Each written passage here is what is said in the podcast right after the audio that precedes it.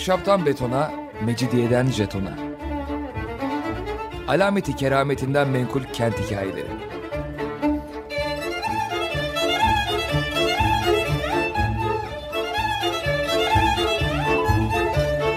Hazırlayan ve sunan Pınar Erkan.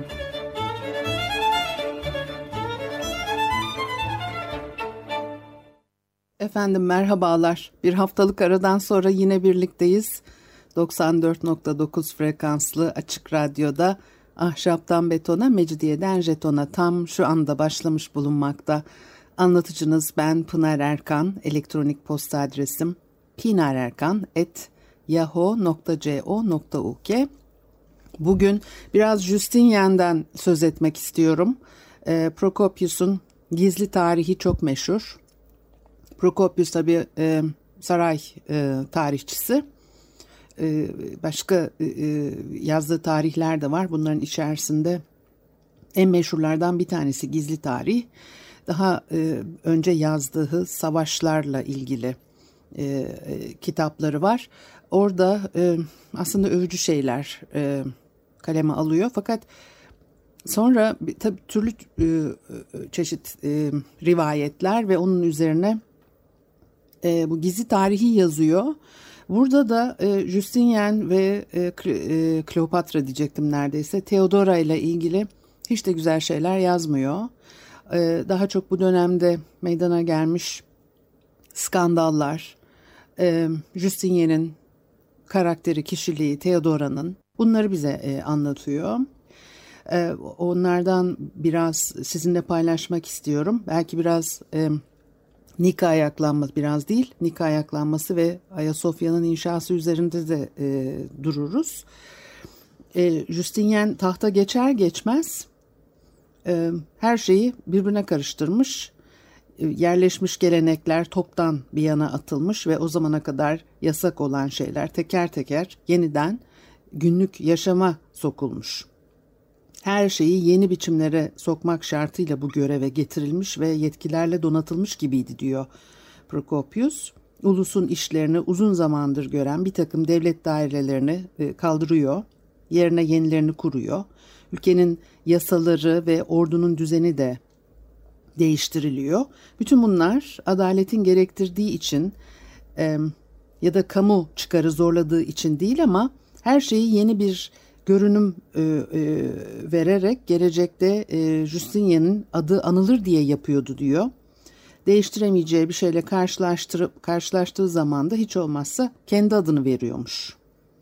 Mülkiyet hakkında zorbalıkla saldırı ve uyruklarını yok etme konusundaysa kimse onunla yarışamazdı diyor.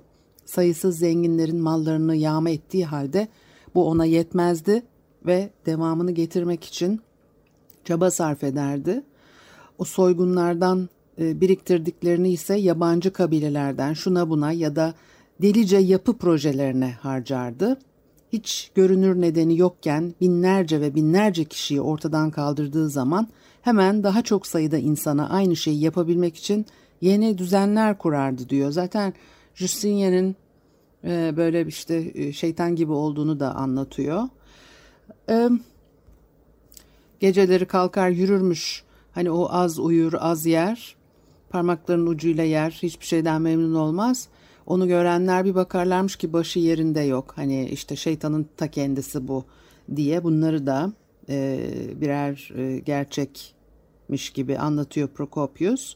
Bizanslıları felakete sürükleyen savaşlar, o parti kavgalarını kışkırtırken halk içinde de ciddi kıyıma sebep veren bir takım şeyler yaptı diyor. Mesela Bizans İmparatorluğu'nun her yerinde din yolundan sapan çeşitli mezhepler var.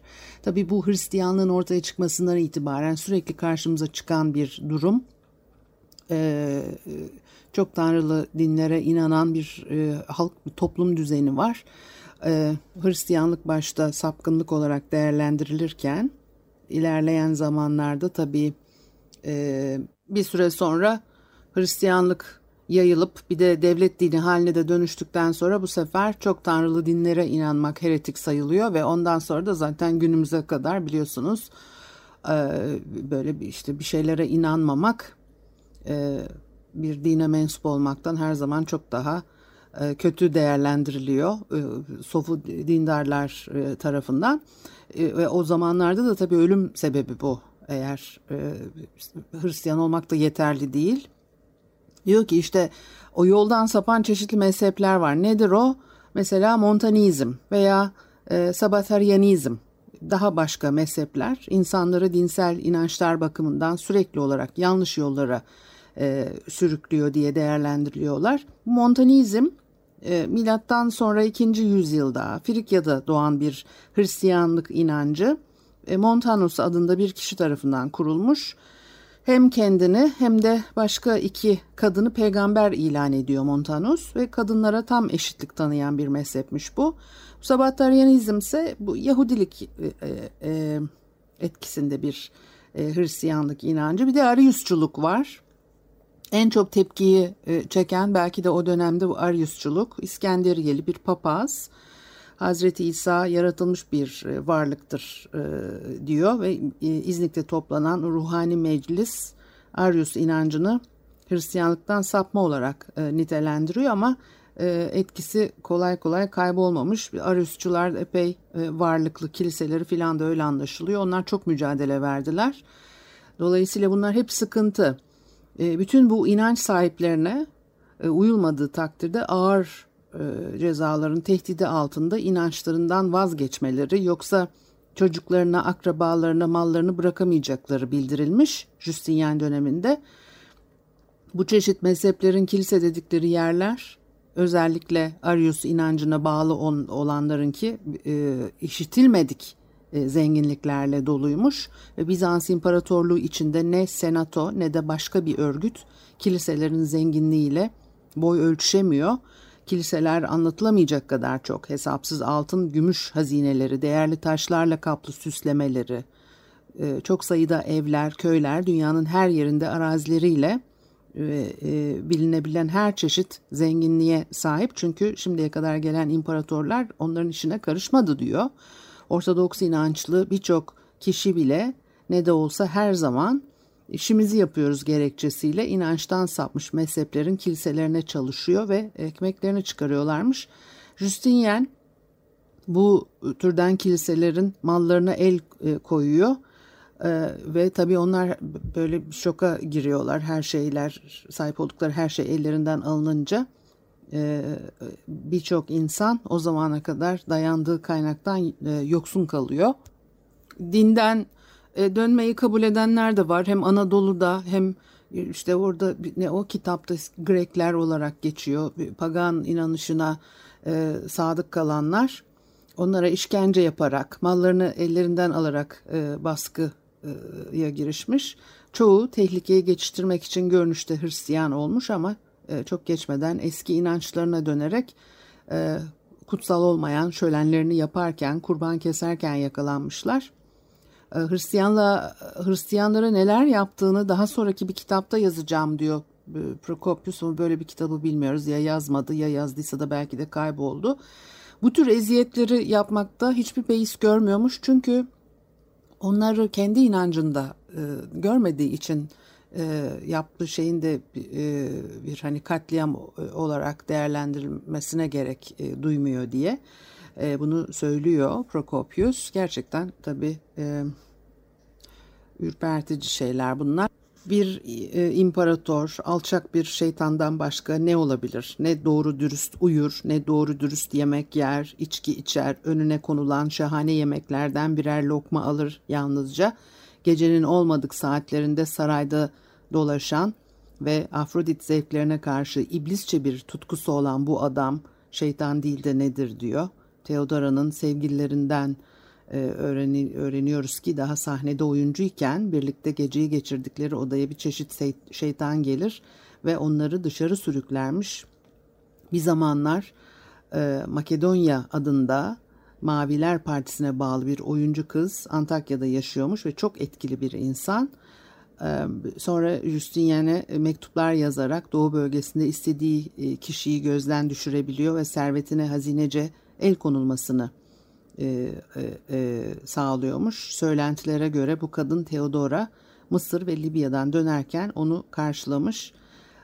Theodora çok sıkıntıda olduğunu, gezisinde çok para yitirdiğini söylemiş.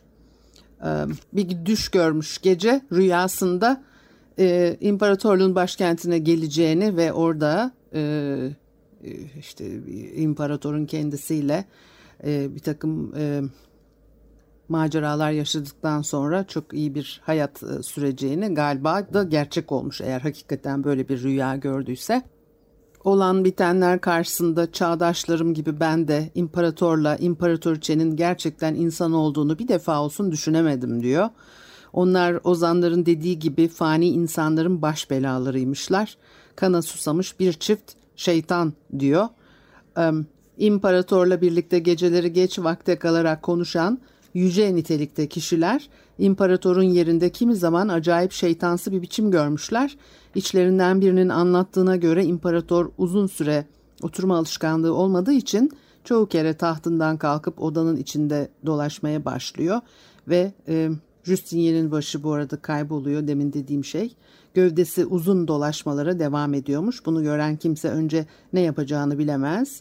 Acaba gözüm mü bozuldu diye düşünürmüş. Fakat daha sonra başı yerine döner. Onu gören de boşalan yerin beklenenin aksine yavaş yavaş dolduğuna tanıklık edermiş. Tabii tarih böyle bir takım hikayelerle dolu, imparatorlara, yöneticilere atfedilen. Justinyen'in de tabii işte nasıl değerlendirildiğiyle ilgili bize fikir vermesi açısından önemli tabii. Bir de Prokopius da önemli bir tarih yazıcı, onun için bunları biraz sizinle paylaşmak istedim. Nika ayaklanmasından söz edeceğim. Bir müzik arası verelim. Ondan sonra belki bir parça Ayasofya'dan da konuşuruz. Efendim, Açık Radyo'da Ahşaptan Betona, Mecidiyeden Jeton'a devam ediyor. Haliyle Pınar Erkan'ı dinlemektesiniz.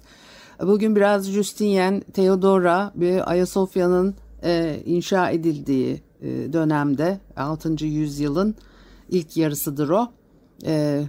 Justinyen tabii bir nikah ayaklanmasından sonra kiliseyi yaptırıyor. Dolayısıyla hani biraz o zamanki olaylardan söz edelim dedik. Şimdi Justinyen'in tabii bu haksızca servetlere el koyması ve buna bir türlü doyamaması meselesi enteresan. Nikah ayaklanması oluncaya kadar hali vakti yerinde olan kimselerin servetlerini tek tek ele geçirmek, imparatorla imparatoriçeyi memnun ediyormuş, ama ayaklanmadan sonra bir hamlede hemen hemen bütün senatörlerin mallarını soyuvermişler. Yani servetlerine, en çekici arazilere canlarının istediği gibi el koymuşlar. Ciddi vergi yükleri altında. Bir de çok acımasız şeylerden söz ediliyor. Mesela Zeno adında birisi vaktiyle Batı'da imparatorluk yapmış, Antemius'un oğlu. Kendi amaçlarına ulaşmak için imparatorla imparatoriçe Zeno'yu Mısır'a vali atamışlar. En değerli eşyalarını bir gemiye yüklüyor ve denize açılmaya hazırlanıyor. Tartılamayacak kadar çok gümüş eşyaları, zümrüt, inci, başka değerli taşlarla süslü küplerce dolusu altını varmış ve majesteleri güvendikleri kişileri harekete geçirerek gemideki değerli yükü çaldırmışlar, gemiyi de ateşe verdirmişler. Sonradan Zeno'ya geminin birdenbire alev aldığını, bütün yükün kaybolduğunu bildirmişler. Olanlara bakın ki aradan çok zaman geçmeden bu Zeno da ölüvermiş. Bu Nika ayaklanması Bizans tarihinin en önemli ayaklanmalarından bir tanesi. Hipodrom, at yarışlarının yapıldığı yer, Bizans'ın aynı zamanda siyasal bir merkezi durumunda ve maviler, yeşiller o dönemin valisinin yönetim biçiminden hiç memnun değiller ve bu, isyan ediyorlar. Genellikle birbirleriyle anlaşmazlık, itiş kakışma içerisinde olmalarına rağmen bu düşmanlığa ara verip ayaklanıyorlar. Justinyen hipodromda tabii meydana gelen olaylar sırasında elçi göndererek halkla görüşüyor ama onları ikna edememiş. Valinin görevine son vereceğini bildiriyor. Bu da bir işe yaramıyor. Ve isyancılar Nika, yani Nika zafer demek, bağırarak kent içinde birçok binayı ve bugünkü Ayasofya'nın yerinde bulunan bir bazilikayı da ateşe veriyorlar. Bir pagan kilise veya tapınak diyelim, pagan kilise değil tabii, pagan tapınak olduğu söylenir. Genellikle bu en eski kiliselerin yerinde zaten bir güneş tapınağı olduğunu görürsünüz. Çünkü o insanların alışkanlıklarını hani değiştirmek amacıyla zaten var olan bir tapınağın üzerine bu kiliseler inşa edilmişlerdir. Zaten orada bir tapınak var ve çok tanrılı dinlere inanışı değiştirmek bazen bu eziyet olsun diye de yapılır. Hani bu kiliseler tapınaklara el konarak veya davranış biçimini değiştirmek, başka bir tarafa yönlendirmek için de bu tür uygulamalar yapılıyor. Bütün bu ayaklanma sırasında da muhakkak ki bu bazilikaya saklananlar da çok oldu. Belki o sebeple ateşe verildi. O da anlatılanlar ve yaşananlar söz konusu göz önüne alındığı zaman hani hiç de şaşırtıcı olmuyor. Bir de üstüne üstlük halk eski imparator Anastasius'un bir yeğenini imparator ilan ediyorlar. Justinyen tahtı terk edip kaçmayı düşünüyor. Fakat orada Theodora'nın bir konuşması var. Onu vazgeçiriyor. Diyor ki saraydan ayrıldığın zaman hayatını da yitirmiş olacaksın. İstersen gemin orada, ordun orada, istediğin gibi tabii ki kaçabilirsin ama güveneceğin bir yere kaçtığın zaman ölümü güvenliğe tercih edip etmeyeceğini düşün diyor. İşte bu imparatorluk güzel bir tabuttur hani sözü filan. Öyle vazgeçiyor Theodosius. Ondan sonra da ayaklanmanın 6. gününde Belisarius isyancıları hipodroma sokarak kapatıyor. 30 ila 40 bin kişi öldürülmüştür. Bunu Theodora'nın yaptırdığı anlatılır. 532 yılında meydana geliyor bu olay. Nika ayaklanması dediğimiz olay da bu. Tarihçiler bu ayaklanmanın olağanüstü özellikler taşıdığı izlenimini uyandırmak amacıyla çarpıcı bir üslup kullanıyorlar. Genellikle Prokopius yeşillerle maviler olayını analiz etmek için Nika'yı fırsat bilmiştir. Metinlerini ahlaki söylemler ve psikolojik bir takım analizlerle doldurur. O teslim olmayı, kaçmayı ünlü sözüyle reddeden Theodora'nın cesaretini olağanüstü biçimde yüceltir. O imparatorluk güzel bir tabuttur sözü. Theophanes bu olaya belli bir ciddiyet içinde yaklaşıyor. Ona göre olaydan önce hipodromda yeşillerle Justinyen arasında belki uygun olmayan ama demosların şiddet kokan üsluplarını yansıtan uzun bir konuşma gerçekleşiyor. Diyor ki yani büyük bir korku yaşandı. Kent yeniden sükunete kavuştu. Bir süre yarışlara ara verildi. Aynı yıl yıldızlarda büyük bir hareketlenme görüldü. Akşam vaktinden şafak vaktine kadar süren bir hareketlenme. Herkes etkilendi bundan ve yıldızlar düşüyor lafı dolaştı.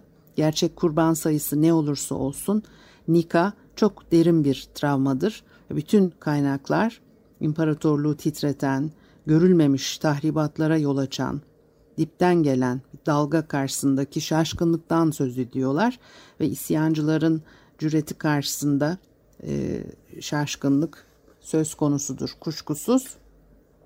Ama aynı zamanda acımasız bastırma hareketi karşısında bir korku var. Bu hareket Ayasofya'yı inşa eden geleneğe büyük bir darbe vurmuş olarak görülür ve meşrutiyetine de gölge düşürdü diye değerlendirilir. Ve tabii bu kadar çok insanın bir anda öldürülmüş olması da çok büyük bir etki yaratıyor ve bunun içinde aslında 532 isyancılarının yaktığı kilisenin yerini alan ve Nika'nın anısını kalıcı kılan bir kefaret anıtı olarak değerlendirilir Ayasofya. Meşruiyetin isyan üstündeki bir zaferi değil, sadece bir halkın imparatoru tarafından katledilmesinin de anısı aynı zamanda. İlahi şeklinde olayın anlatısı söz konusu. Olayın kendisini anlatmıyor, ortak bir sorumluluğu gündeme getiriyor ve büyük yangınla bir deprem, bir kıtlığı birleştiriyor ve isyancıların sadece daha önceki felaketlerde aracı olduklarını varsayarak olayların gerçek nedeninin Tanrı'nın gazabı olduğunu söyler ve böylece halkın ortak hissiyatına hani tercüman olur. Borcu ödeyen iki taraf, hani burada parasıyla imparator ve kanıyla da halk kilisenin yapılışında karşımıza çıkan durum, değerlendirme ve anlayış. Diyor ki mesela Tanrı yakaranların ve imparatorların sesini duyduğunda kenti bağışladı. Bu onun insanlara olan sevgisini gösterir. Çünkü kılıç darbeleriyle yok edilenler için acı feryatlar yükselmişti gökyüzüne. Kadınlar dul, çocuklar yetim, babalar çocuksuz, insanlar akrabasız, yakınsız kaldıklarını yanıyorlardı. Kimileri mallarını, mülklerini yitirdikleri için ağlıyordu ve bütün toplum yas içindeydi. Ebedi yaşamı veren kilisenin saltanatı yerlerde sürünüyordu diyor. Justinyen'in yine muhteşem bir mabet inşa eden Süleyman'a benzetilmesi daha sonra. Çünkü o yıkılan mabet harabe halinde kalıyor. Aynı temalar, metaforlar daha sonra başka bir metinde yer alıyor. Orada da bakıyorsunuz saltanatın 5. yılında hipodromdaki katliamdan imparator ilan, ne o işte Hipatios her iki renk tarafından imparator ilan edildiği için 35.000 kişi öldürüldükten sonra Tanrı'dan Justinyen'e bir vahiy geliyor ve Adem'den beri bir eşi inşa edilmemiş bir kilise inşa etmesi isteniyor ve muhteşem Ayasofya 532'de yanan o daha mütevazi kilisenin yerini bu şekilde alıyor. Bir hani kefaret ödemenin bir sonucu, kendi meşruiyetinin devamını sağlamanın belki de tek yolu gibi bir takım tabii yorumlar da yapılabilir. Ama bu eski kaynaklarda bütün bunların yazılmış olduğunu görüyoruz. Ama sonra diyor ki mesela gökyüzü gibi bir kubbe çıkmıştır ortaya. Bu arada Prokopius'u çoktan geçtim. Yani bunları Prokopius söylemiyor. Gökyüzü gibi bir kubbe çıkmıştır ortaya ve tabii böyle olunca da adeta bir yarı felaket habercisi. Ondan sonra bakıyorsunuz Justinyen'in yaptırdığı o görkemli kubbe yıkılıyor ve bütün tarihsel kesinliğe rağmen sadece profesyonel bir mimarın eseri olabilecek daha mütevazi bir kubbenin yaptırılması söz konusu oluyor ilerleyen zamanlarda. Tabii burada Davut elini kana bulaştırmasının bedeli olarak mabet yaptıramıyor ve bu işi oğlu Süleyman'a bırakmıştı. Tabii ben daha önce konuştuk bunları diye hatırlıyorum. Onun için o detaylara girmedim. Belki hikayeyi bilenler arada bağlantıyı kuracaklar. Justinyen'in durumu biraz daha farklı mı değil mi? Böyle biraz bir satır arası arka plan okuması yapmak istedim bugün. Umarım siz de kendi yorumlarınızı yapabilirsiniz. Benim bu anlattıklarımdan Ayasofya ile ilgili bu haftalık da bu kadar olsun. Haftaya görüşene kadar hoşça kalın diyorum.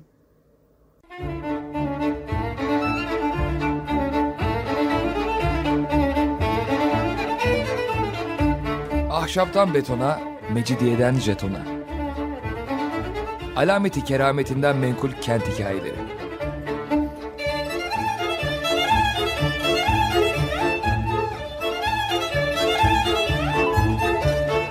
Hazırlayan ve sunan Pınar Erkan.